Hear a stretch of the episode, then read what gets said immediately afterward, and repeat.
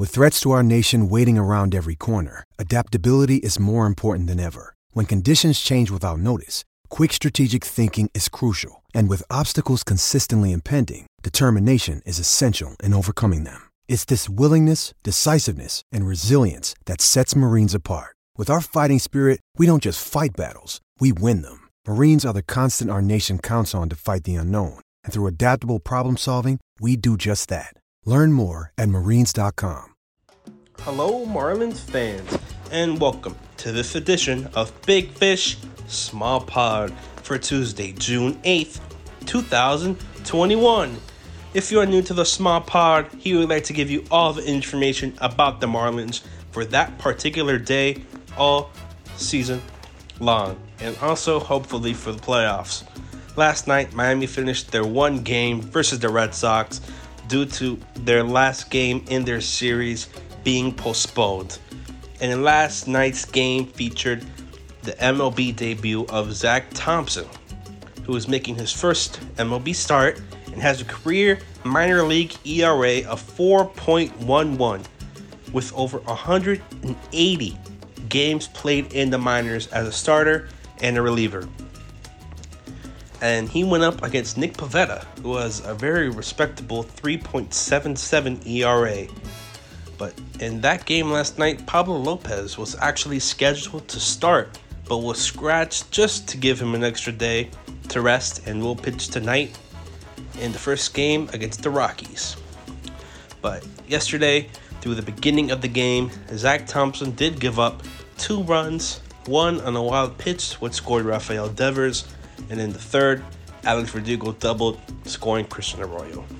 But the Marlins in three innings were able to get four hits, one from Jazz, one from Duvall, and two hits from Starling Marte. But with all those hits in the early parts of the game, they were able to get no runs. But Miami did get on board in the fourth with an Alfaro single, scoring Duvall and cutting the Red Sox lead down to 1. But Miami did fall again after runs in the fourth, giving Boston a 5 1 lead going into the fifth. Miami was able to strike with a Starling Marte home run moon shot to cut the lead down 5 2. Miami did have a very small rally in the ninth, but were not able to recover and lost the game 5 3 to the Red Sox. Zach Thompson did finish his first start with a line of three innings pitched, four hits, giving up two runs, two earned, a walk, and did strike out a batter on 55 pitches. Don Mattingly did say that Zach Thompson's pitch count was supposed to be around 65, but took him out early just as precaution, just to see where he was. So it, it looks like Zach Thompson will be in line for another start down in the future. And after Zach Thompson came another Zach, Zach Pop. Came into the game, gave up two earned runs, three earned on five hits.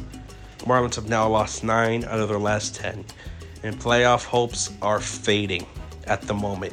And with the trade deadline approaching, the Marlins look more like sellers than they did as buyers in the beginning of the season. And the prime candidate that might be sold is Jesus Aguilar. Teams love his big bat.